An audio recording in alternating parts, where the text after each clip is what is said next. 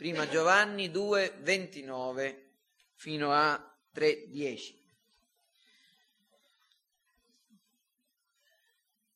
Se sapete che Egli è giusto, sappiate che anche tutti quelli che praticano la giustizia sono nati da Lui. Vedete quale amore ci ha dato il Padre, dandoci di essere chiamati figli di Dio, e tali siamo. Per questo il mondo non ci conosce, perché non ha conosciuto Lui. Carissimi, ora siamo figli di Dio e non è stato ancora manifestato ciò che saremo. Sappiamo che quando Egli sarà manifestato saremo simili a Lui perché lo vedremo come Egli è. E chiunque ha questa speranza in Lui si purifica come Egli è puro. Chiunque commette il peccato trasgredisce la legge, il peccato è la violazione della legge. Ma voi sapete che egli è stato manifestato per togliere i peccati e in lui non c'è peccato. Chiunque rimane in lui non persiste nel peccare, chiunque persiste nel peccare non l'ha visto né conosciuto. Figliuoli, nessuno vi seduca. Chi pratica la giustizia è giusto, come egli è giusto. Colui che persiste nel commettere il peccato proviene dal diavolo perché il diavolo pecca fin da principio. Per questo è stato manifestato il figlio di Dio per distruggere le opere del diavolo. Chiunque è nato da Dio non persiste nel commettere peccato perché il seme divino rimane in lui e non può persistere nel peccare perché è nato da Dio. In questo si distinguono i figli di Dio dai figli del diavolo. Chiunque non pratica la giustizia non è da Dio, come pure chi non ama suo fratello. Continuiamo a riflettere questa mattina sullo scopo dell'incarnazione del figlio di Dio. Ho voluto soffermarmi un po' di più e allargare questo argomento, quindi andando un po' oltre quello che eh, il testo biblico che stiamo esponendo ci richiede, proprio a causa del momento eh, nel quale ci troviamo, nella stagione ecco, natalizia, nella quale si parla in modo particolare della nascita del Signore Gesù Cristo per essere il Salvatore del mondo. Abbiamo già osservato che lo scopo per il quale Gesù si spogliò della gloria e venne sulla terra assumendo una natura umana senza peccato, incorrotta, è stato quello di compiere una missione distruttiva nei confronti del peccato. Egli è stato manifestato per togliere i peccati. E abbiamo già osservato che questa missione distruttiva si concentrò anche nei confronti delle opere del diavolo. Domenica scorsa abbiamo considerato come vers- la fine del versetto 8 dice che egli è stato manifestato, quindi sappiamo che questo termine si riferisce alla sua incarnazione, il figlio di Dio è stato manifestato per distruggere le opere del diavolo. E abbiamo considerato, abbiamo cominciato a considerare come quest'opera, questa missione è stata compiuta. Domenica scorsa ci siamo concentrati sul fatto che per raggiungere questa, eh, questo obiettivo, per svolgere questa missione, per distruggere il peccato, per distruggere le opere del diavolo, per togliere i peccati, Gesù ha dovuto esercitare grande ed esercita grande forza, violenza. Ecco, egli ha agito e agisce e agirà come un guerriero. Abbiamo parlato domenica scorsa di Gesù come il guerriero. E tuttavia, quanto abbiamo osservato domenica scorsa, non rende completa giustizia e non illustra pienamente il modo in cui Cristo combatté contro il peccato per togliere, per togliere i peccati e per distruggere le opere del diavolo. Infatti la scrittura ci dice che egli tolse il peccato come l'agnello e come l'agnello di Dio. Vi ricorderete, abbiamo citato Giovanni 1,29, le parole di Giovanni il Battista. Ecco l'agnello di Dio che toglie il peccato del mondo. E nel messaggio di questa mattina vi mostrerò proprio questo, che Cristo nel suo ministero di agnello di Dio toglie il peccato del mondo. E poi vi voglio far vedere come queste due immagini, quella del guerriero e quella dell'agnello, non siano affatto in contraddizione, ma si armonizzano perfettamente in Cristo. E infine applicheremo queste verità a noi stessi. Quindi vediamo come Cristo ha compiuto l'opera dell'agnello. Ecco, queste le figure di Cristo che descrivono la sua opera come quella di un guerriero trovano complemento in quelle che lo presentano come una vittima per il peccato. Quando noi parliamo di un agnello, eh, la, l'immagine che viene dinanzi a noi e l'idea che viene suggerita da un agnello è eh, il simbolo della mansuetudine, il simbolo della mitezza. È difficile trovare persone che si spaventano davanti a un agnello. Eh, in realtà proprio l'agnello è l'immagine per noi, soprattutto della mansuetudine. Ma quando si parlava di un agnello agli ebrei, l'idea della mansuetudine e della mitezza non era la prima che arrivava alla loro mente. Certamente è contenuta anche questo, è eh, un agnello, è appunto un simbolo anche presso questi popoli eh, orientali, presso gli ebrei della mansuetudine e della mitezza, ma la prima idea, la cosa alla quale l'ebreo pensava immediatamente quando si menzionava una, un agnello era la vittima per l'espiazione del peccato. La mente ebraica la troviamo, era nutrita della parola di Dio, dell'Antico Testamento. E noi troviamo fin dal quarto capitolo della Genesi Abele che offre a Dio i primogeniti del gregge, proprio per espiare le proprie colpe. E la festa più importante degli ebrei era la festa della Pasqua, nella quale e durante la quale un agnello dell'anno, senza difetto, senza macchia, doveva essere immolato all'imbrunire e con il suo sangue dovevano essere aspersi gli stipiti e l'architrave della porta, come nella prima Pasqua, e quel sangue segnava la casa degli ebrei e quindi proteggeva dall'angelo della distruzione, dalla morte, quelle persone. Ecco, questo è quello che arrivava alla, il primo messaggio che arrivava alla mente degli ebrei quando sentivano parlare di un agnello. E questo, ricordatevelo che eh, Giovanni il Battista parlava degli ebrei, era l'intenzione di Giovanni. Nel vedere Gesù, egli mostra più che il carattere, più che eh, appunto il suo carattere, lo scopo della sua missione. Ecco l'agnello di Dio, ecco la vittima per il peccato, ecco colui che, versando il suo sangue, toglie il peccato del mondo. Per comprendere quindi il modo in cui Cristo ha distrutto le opere del diavolo, dobbiamo considerare anche questo aspetto della sua opera.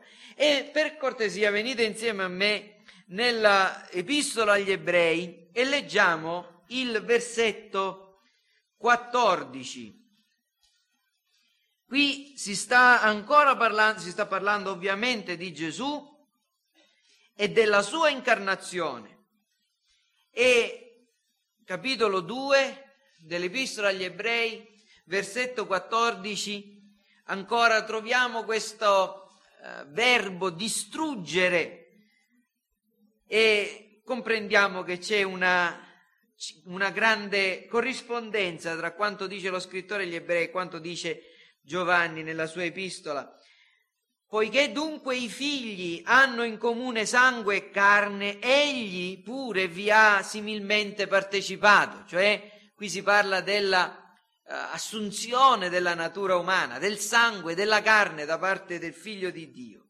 Perché ha assunto la carne? Perché si è incarnato il figlio di Dio? Per distruggere come?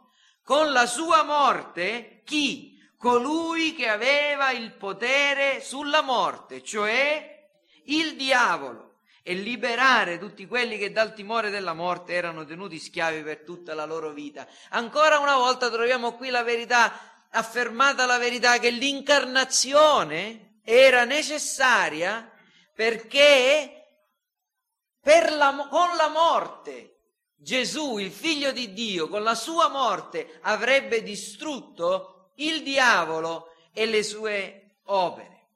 Ora, è, necessario riflettere per un istante, non molto tempo, ma che per togliere i peccati e distruggere le opere del diavolo, era necessaria un'espiazione. Tutta la religione dell'Antico Testamento era fondata sulla espiazione dei peccati, sulla morte di una vittima sostitutiva. In, osserviamo proprio il sistema ebraico della, del sacrificio. Dio insegnava ai suoi adoratori che gli uomini non possono accostarsi a, a lui così come sono. Non possono presentarsi dinanzi a Dio anche semplicemente pentendosi dei loro peccati. La loro contrizione non era sufficiente, era necessario che i loro peccati fossero tolti dalla vista di Dio, fossero coperti. Questo è il significato della parola antica usata appunto per espiazione, coperti, non visti, affinché Dio potesse a benedire il peccatore, l'adoratore, qualcosa del sangue doveva essere versato, quello di una vittima innocente, degli animali, sangue, sangue di becchi, di tori, sangue di agnelli. Era necessario che questo accadesse. E lo scrittore agli ebrei, quando tratta di questo argomento, dice che il sangue di becchi, il sangue di tori non poteva sgravare, liberare la coscienza dei peccati. Non poteva, in altre parole, non aveva la forza di liberare il cuore dal, dal, senso dei peccati. L'adoratore ebreo doveva andare, credere certamente che quell'azione aveva un certo effetto nella sua relazione con Dio, però se consideriamo eh, con attenzione quello che viene detto nell'epistola agli ebrei è proprio questo, dice mm, che quei sacrifici non avevano la capacità di sgravare la coscienza dei, dai peccati. Ebrei 10, il versetto 2. E quindi era necessario un sacrificio perfetto, un sacrificio definitivo. Cristo ha provveduto questo sacrificio. Cristo ha veramente tolto i peccati distruggendoli, togliendoli occhi, dinanzi agli occhi di Dio, togliendoli dinanzi ai nostri stessi occhi, dalla nostra stessa coscienza, morendo sulla croce. Egli ha subito su di sé il giudizio al posto di tutti quelli che avrebbero creduto in lui e ha tolto i peccati dalla vista di Dio, riconciliandoli con, riconciliando i peccatori per i quali moriva al Padre. Nell'epistola ai Colossesi è sottolineata questa verità, quando, dove viene appunto detto che il suo sangue, il mezzo della nostra riconciliazione con il Padre. Colossesi 1,19, poiché al Padre piacque di far abitare in lui tutta la pienezza e di riconciliare con sé, di riconciliare con sé tutte le cose per mezzo di lui, avendo fatto la pace mediante il sangue della sua croce per mezzo di lui, dico, tanto le cose che sono sulla terra quanto quelle che sono nei cieli. Il sangue della croce è lo strumento, il mezzo mediante il quale noi possiamo essere riconciliati con Dio. E questa è l'opera dell'agnello. Morendo, egli ha distrutto la morte, egli ha distrutto colui che aveva il potere sulla morte, egli ha tolto i peccati. Ma c'è qualcos'altro. Per togliere i peccati e distruggere le opere del diavolo era necessario distruggere il diavolo stesso. Non era sufficiente togliere i peccati passati, presenti e futuri, ma era necessario distruggere il diavolo stesso. E la morte dell'agnello, la morte di Gesù, il suo compito e la sua missione come agnello, appunto la sua morte ha avuto l'effetto di distruggere il diavolo stesso. Cosa è accaduto quando Gesù moriva sulla croce? Questo evento così drammatico, il centro davvero della storia. Ma cosa è accaduto? Vedete, sempre l'Apostolo Paolo che esalta Cristo nell'Epistola ai Colossesi, descrive qual è stato l'effetto della morte di Cristo rispetto al diavolo, riguardo al diavolo. Ascoltate, Colossesi 2, versetti 14 e 15. Egli ha cancellato il documento a noi ostile, i cui comandamenti ci condannavano, e l'ha tolto di mezzo, inchiodandolo sulla croce. Sta parlando della morte di Cristo che, ha, che ci ha giustificati proprio eh, avendo un effetto sulla, sulla legge stessa. E poi continua, qua, qui è quello che, che, che noi osserviamo, e ha spogliato i principati e le potenze e ne ha fatto un pubblico spettacolo, trionfando su di loro per mezzo della croce. Questa è l'immagine di un agnello guerriero. E l'immagine di un guerriero che dopo aver conquistato i nemici li spoglia e si prende il loro bottino. Ma questo è accaduto sulla croce. Ecco qui ha spogliato i principati e le potenze e ne ha fatto un pubblico spettacolo, trionfando su di loro per mezzo della croce. L'agnello è andato in croce e mediante la sua più grande debolezza ha conquistato la sua più grande vittoria. Ascoltate Jonathan Edwards in un bellissimo sermone come descrive questa opera di Cristo sulla croce. Cristo sconfisse i suoi nemici proprio nel loro territorio e li batté usando le loro stesse armi. Come Davide tagliò la testa di Golia con la sua stessa spada. Il diavolo, sta parlando della croce, e della morte di Cristo, il diavolo aveva come ingoiato Cristo, come il pesce che ingoiò Giona, ma ciò risultò un veleno micidiale per lui. Cristo dall'interno del suo ventre inferse un colpo mortale alle sue viscere, in tal modo che egli dovette vomitarlo, proprio come il pesce vomitò Giona. Ma da quel giorno in poi il diavolo si ammalò mortalmente. Con quelle sofferenze Cristo gittò le fondamenta di ogni gloriosa vittoria che ha già ottenuto su Satana, dal sovvertimento dell'impero pagano dei Romani fino ad ogni successo che il Vangelo ha ottenuto fino ad ora e anche di quella futura e ancora più completa vittoria che deve ottenere su tutta la terra. Cosa sta dicendo qui Jonathan Edwards? Che Gesù salì sulla croce come un agnello e sulla croce, morendo, si trasformò in un leone che distrusse il diavolo. E questo è quello che dobbiamo comprendere la croce è il luogo dei più stridenti paradossi e della più grande tensione che si sia mai vissuta nella storia dell'universo. Da una parte noi osserviamo che il popolo gridava a, Ges- a-, a Pilato crocifiggilo e dall'altra osserviamo che lo stesso popolo grida- gridava a Gesù scendi giù di croce.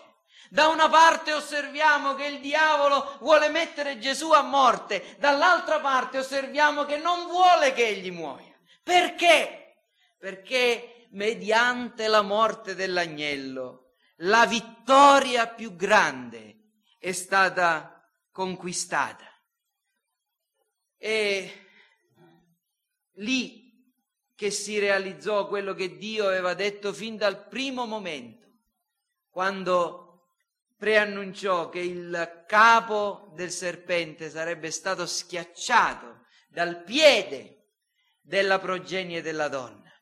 Tu le ferirai il calcagno, ma questa progenie ti schiaccerà il capo. Qualche tempo fa ho visto un documentario che parlava di un serpente, probabilmente il serpente più grosso che, che esiste sulla faccia della terra, l'anaconda. È un serpente eh, portentoso, con un grande, eh, con un, un grande apparato muscolare, non ha dei denti eh, velenosi né, eh, né molto grandi, ha dei piccoli denti, ma tutti rivolti verso l'interno e uccide le sue vittime stritolandole tra le sue spine, può arrivare ad essere 5-6 metri e anche di più, è qualcosa di pauroso. Eppure ci sono degli, degli, degli zoologi così folli da eh, dedicarsi allo studio di questi eh, animali. E molto spesso capitava che un, eh, nel, nel cercare di studiarli e di misurarli, pesarli, eccetera, uno di questi serpenti mordesse il, eh, lo, lo zoologo e non era eccessivamente difficile liberarsene, anche se era necessario che ci fossero due o tre persone, comprenderete per la forza di questo serpente, ma quello che mi ha meravigliato era il fatto che si descriveva che una volta che la mano, per esempio, era stata presa dalla, dalla, dai denti, dalla bocca del serpente, non poteva tirarsi, proprio perché questi denti erano rivolti verso l'interno e, non, e si sarebbe lacerata. Quello che si doveva fare era spingere la mano più in fondo alla bocca del serpente e mentre qualcun altro apriva le fauci. E così si riusciva a liberarsi. Spingere la mano più in fondo nella bocca del serpente è qualcosa di profondamente innaturale ed è qualcosa di estremamente innaturale per un uomo andare incontro a un serpente. Ma Gesù l'ha fatto. Egli è andato incontro al serpente, sapendo che quel serpente lo avrebbe ferito al calcagno e che quella, quel combattimento sarebbe stato terminale. Ma andando incontro, come eh, magistralmente dice Edward Donnelly nel sermone La sconfitta del serpente, egli ha schiacciato la testa del serpente. Mentre Gesù appoggia il suo piede sulla testa del serpente, il serpente lo morde e più strettamente, più forte egli calca il suo piede, più duramente il serpente lo morde. Ma è così che egli ha conquistato e ha vinto, morendo sulla croce. Nel Vangelo di Giovanni al capitolo 12, Gesù, prima di morire, si esprime in questo mondo. Ora avviene il giudizio di questo mondo. Ora sarà cacciato fuori il principe di questo mondo. E, quando, e io quando sarò innalzato dalla terra attirerò tutti a me. Vedete, sta parlando della croce. Quando sarò innalzato sulla terra, cosa ci sarà? Versetti 31 e 32 del capitolo 12 di Giovanni. Avverrà che il giudizio di questo mondo avverrà, si verificherà e la distruzione del diavolo avverrà, sarà cacciato il principe di questo mondo. E inoltre per togliere i peccati e distruggere le opere del diavolo era necessario creare una nuova umanità e un nuovo mondo. Questo significava togliere al diavolo il suo dominio. Ebrei 2,14, quel versetto che abbiamo letto, che per eh, distruggere colui che aveva il potere morte, sulla morte, Gesù ha partecipato della carne e del sangue, dice proprio questo, dimostra che con la morte di Gesù, quindi l'opera dell'agnello, egli ha distrutto la morte e ha distrutto colui che aveva il potere sulla morte, il diavolo. Ma la sua conquista è andata oltre. Gesù morendo sulla croce ha spezzato la forza del tiranno, il potere del tiranno, ha ucciso il tiranno, ma ha anche tolto a lui le sue armi, ha invaso i suoi territori e gli ha cominciato a prendere i possedimenti. Gesù è morto, ma non è rimasto nella tomba. Il terzo giorno è risuscitato. Chi è risuscitato? Dio è risuscitato Gesù Cristo. Un vero uomo è risuscitato. Egli è la primizia della risurrezione. In questo senso che lì quell'uomo che era morto è risuscitato e ha dimostrato che come lui è risuscitato, tutti gli uomini risusciteranno. Da quel giorno in poi la morte non fa più paura, non deve fare più paura, perché è stato dimostrato che la morte può essere vinta è stata vinta. La morte è stata sconfitta. E questo quello che viene insegnato in Ebrei 2.14. Da allora in poi i cristiani possono pensare alla morte non più come a qualcosa di tremendo. L'Apostolo Paolo poteva parlare della sua morte come di qualcosa di molto meglio, perché significa essere presenti col Signore. Sì, è vero, continua a rimanere un nemico e lo è. E come tutti i nemici, noi non possiamo essere baldanzosi di, dinanzi ad essa, ma è un nemico che è già stato sconfitto. L'Apostolo Paolo citando l'Antico Testamento, nel capitolo 15 della Prima Corinzi, in quel bellissimo capitolo che parla della risurrezione, egli conclude dicendo, oh morte, dov'è il tuo dardo? Dov'è la tua vittoria? La morte è stata sommersa nella vittoria. Insomma, tutto quello che era del di, del diavolo gli è stato strappato di mano. La morte, il potere che aveva di terrorizzare gli uomini, il peccato, il dardo del, del peccato, ogni cosa gli è stata tolta e alla fine sarà cacciato via definitivamente da questo mondo. Gesù morendo sulla croce ha conquistato tutte le nazioni. Ha conquistato il mondo. Questo è quello che significa che il suo sangue, che, che la sua morte in croce, quindi il suo sangue è la propiziazione. Egli è il sacrificio propiziatorio non solo per i nostri peccati, ma per i peccati di tutto il mondo, perché da ogni nazione, da ogni tribù, da ogni lingua, da ogni popolo, alla fine si vedrà che ci saranno uomini e donne redente. E morendo sulla croce Gesù ha dimostrato che il mondo è stato giudicato e che colui che ne aveva il potere, il principe di questo mondo, l'autorità, è stato gettato fuori. questo mondo così come lo vedete, ci sarà un giorno in cui sarà il mondo di Dio, in cui il male, il peccato, la morte e tutto ciò che è stato introdotto dal peccato non ci sarà più. Noi aspettiamo nuovi cieli e nuova terra, dove la giustizia abiterà.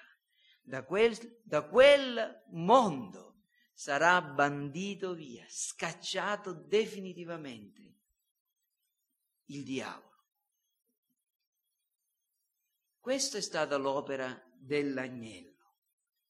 E Cristo ha trionfato come agnello guerriero. Cristo è allo stesso tempo l'agnello ed è allo stesso tempo il leone della tribù di Giuda. Questo è chiaro dal capitolo 5 dell'Apocalisse, dove vi ricordate c'era Giovanni che aveva visto colui che siede sul trono con in mano un libro sigillato da sette sigilli. E non si trovava nessuno degno di poter aprire questo libro nelle mani di Dio. Ed è scritto che lui piangeva forte ma una voce dal cielo, un angelo gli disse, non temere, perché il leone della tribù di Giuda è degno di aprire il libro e scioglierne i sigilli. Non piangere, ecco il leone della tribù di Giuda, il discendente di Davide, ha vinto per aprire il libro e i suoi sette sigilli. E allora noi ci aspetteremmo che Giovanni continuasse la sua visione, a descrivere la sua visione parlando di chi? Di un leone. Il leone della tribù di Giuda. Ma Giovanni continua a parlare di quello che vede, ma non vede un leone, ma vede un agnello in piedi. Infatti Versetto 6. Poi vidi in mezzo al trono e alle quattro creature viventi e in mezzo agli anziani un agnello in piedi che sembrava essere stato immolato. L'agnello, l'agnello con le sette corna, leggeremo più avanti, che è adorato dagli anziani in mezzo al trono, l'esecutore della storia. E perché viene chiamato leone ed è l'agnello? Proprio perché in Cristo Gesù c'è questa mirabile congiunzione di ogni virtù, anche di virtù che potrebbero sembrarci opposte, come l'umiltà e la mansuetudine dell'agnello e la fierezza e la forza del leone. Ma in lui ogni cosa si congiunge, si unisce l'agnello e il leone, l'opera del diavolo, le opere del diavolo, i peccati sono stati tolti da colui che è l'agnello guerriero o l'agnello e allo stesso tempo il leone. Cosa? Come? Poche parole ancora, fratelli. Prima di tutto, come agnello e leone, Gesù ha tolto le menzogne di Satana su Dio e sul peccato. Ricordate che domenica scorsa vi ho detto che una delle caratteristiche principali del, di Satana, del serpente, dell'avversario, del nemico, è proprio quello di essere un bugiardo. Aveva fatto credere ad Adamo ed Eva che Dio non era poi così buono, che non li amava, che il peccato non era così grave, ma Gesù venendo, il figlio di Dio, incarnandosi, ha dimostrato che quelle parole erano grandi menzogne. Prima di tutto ha dimostrato che Dio davvero ama gli uomini, ma davvero li ama ed è stato disposto a dare il suo unigenico figlio sulla croce affinché chiunque crede in lui non perisca, ma abbia vita eterna. L'incarnazione è la più grande dimostrazione dell'amore di Dio. Come faccio a sapere che Dio ama gli uomini? Egli è venuto, si è fatto uomo ed è morto per salvare. L'incarnazione allo stesso tempo è la dimostrazione delle menzogne di Satana sul peccato. Satana aveva detto no, il peccato non è una cosa grave. Non morrete affatto se mangerete il frutto dell'albero della conoscenza del bene e del male, o no? L'incarnazione è la dimostrazione della gravità del peccato, della di quanto sia tremendo e di quale conseguenze terribili ha il peccato. Per togliere i peccati Dio si è dovuto fare uomo e per espiare e togliere i peccati quell'uomo che era Dio è dovuto morire sulla croce e ha dovuto patire e soffrire l'ira del Padre, tremende sofferenze che non possiamo nemmeno immaginare. la dimostrazione delle menzogne di Satana sull'eterna condanna dei peccatori.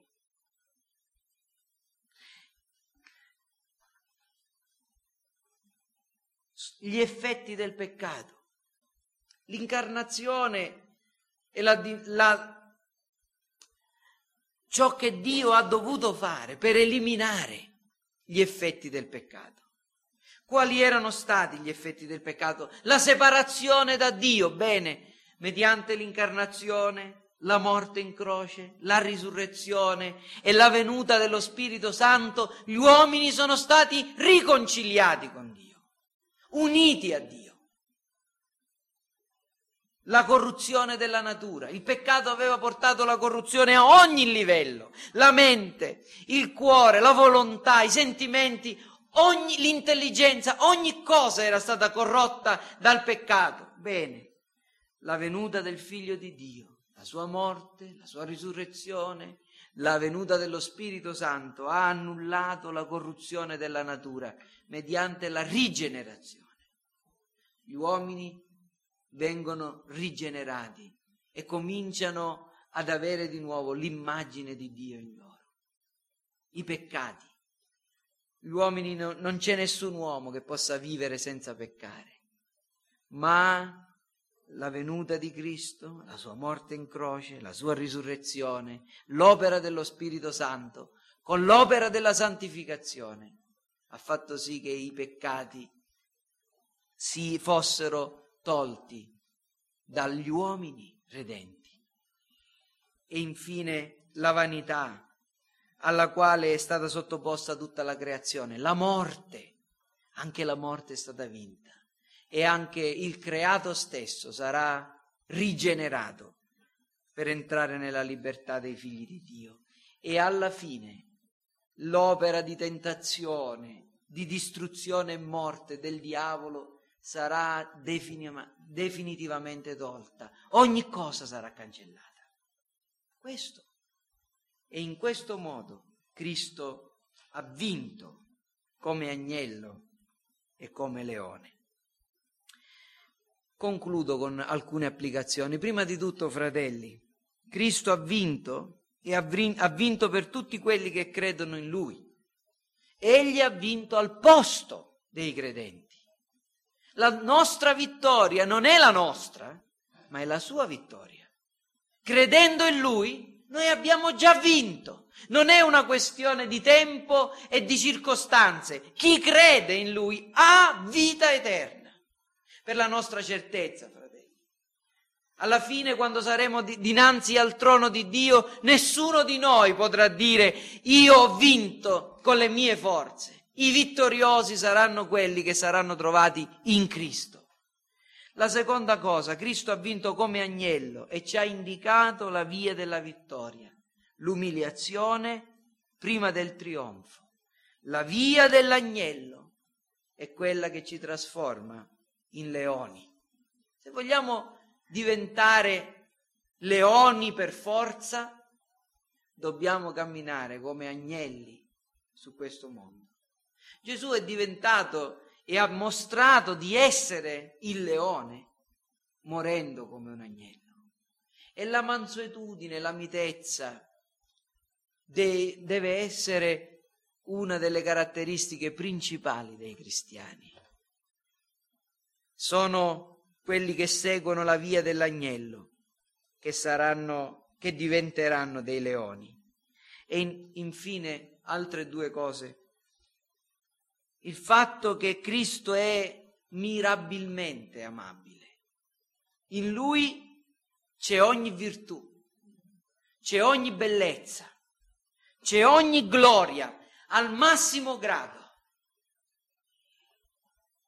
E questo ci deve spingerlo, ci deve spingere a riceverlo come Signore, Salvatore, Sovrano. Vedete, e qui parlo a coloro che ancora non hanno dato il loro cuore a Cristo. In Gesù c'è ogni cosa bella, c'è ogni cosa gloriosa, c'è ogni virtù. Nessuno può avvicinarsi a Gesù e trovare un solo difetto. Nessuno può dire a Gesù, ma questo, non, questo aspetto del tuo carattere non è perfetto, non è glorioso. Nessuno nel giorno in cui si presenterà dinanzi a Dio potrà dire, oh, c'è stato questa questo lato del tuo carattere, o oh Signore Gesù Cristo, che mi ha tenuto lontano da te. In lui c'è ogni gloria, c'è ogni bellezza. Bambini e anziani, ciascuno si deve sentire attratto dalla grandezza della gloria di Gesù Cristo.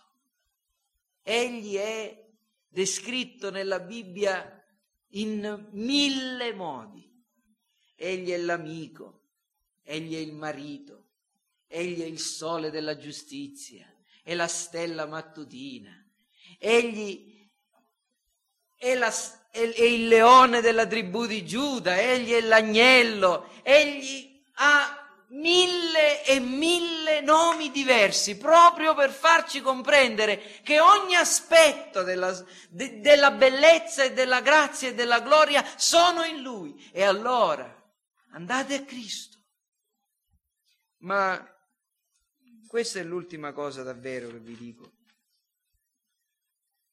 Cristo rimane l'agnello e il leone fino al, alla fine.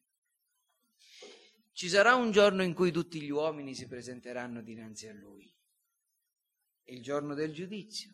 In quel giorno tutti staranno dinanzi a Dio tutti staranno dinanzi a Cristo e in quel giorno egli sarà agnello e leone, guerriero e vittima. Egli sarà l'agnello per coloro che avranno creduto in lui. Li accoglierà come amici, li accoglierà con tenerezza, asciugherà loro, dai loro occhi ogni lacrima e li giustificherà e li introdurrà nella gloria, ma egli sarà leone e guerriero verso coloro che lo hanno rifiutato, che ne hanno rigettato l'autorità, che lo hanno respinto. Sarà tremendo cadere nelle mani del Dio vivente egli li distruggerà eternamente. E insieme al diavolo già distrutto saranno gettati nello stagno di fuoco e di zolfo.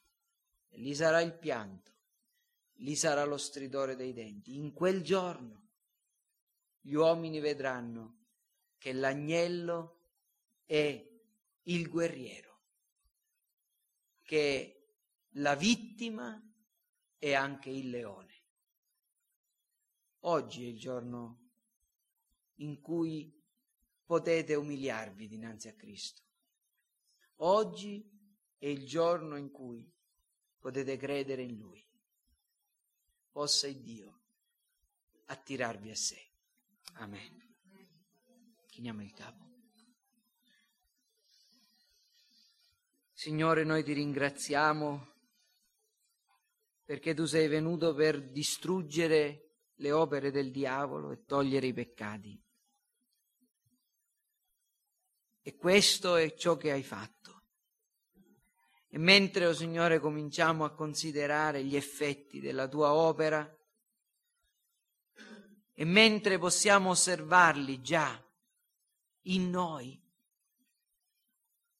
noi ti preghiamo, Signore, che davvero possiamo non solo coltivare la speranza, ma avere più forte in noi la certezza che ci sarà un giorno un mondo che sarà soltanto il teatro della tua gloria e che tutto ciò che è male, tutto ciò che è peccato, sarà definitivamente ed eternamente bandito. La nostra preghiera è che il tuo regno venga, che i peccatori siano introdotti nel regno della tua grazia e della tua gloria, che i santi siano custoditi e che sia affrettata la venuta e il ritorno del nostro Signore Gesù Cristo. Signore, questo mondo non ti ha conosciuto, ma noi ti abbiamo conosciuto in virtù dell'opera del tuo Spirito. Fa sì che ancora altri, piccoli e grandi, possano venire ai piedi della croce e umiliati riconoscere la tua grandezza e il tuo perdono. Ti chiediamo queste cose nel nome di Gesù. Amen.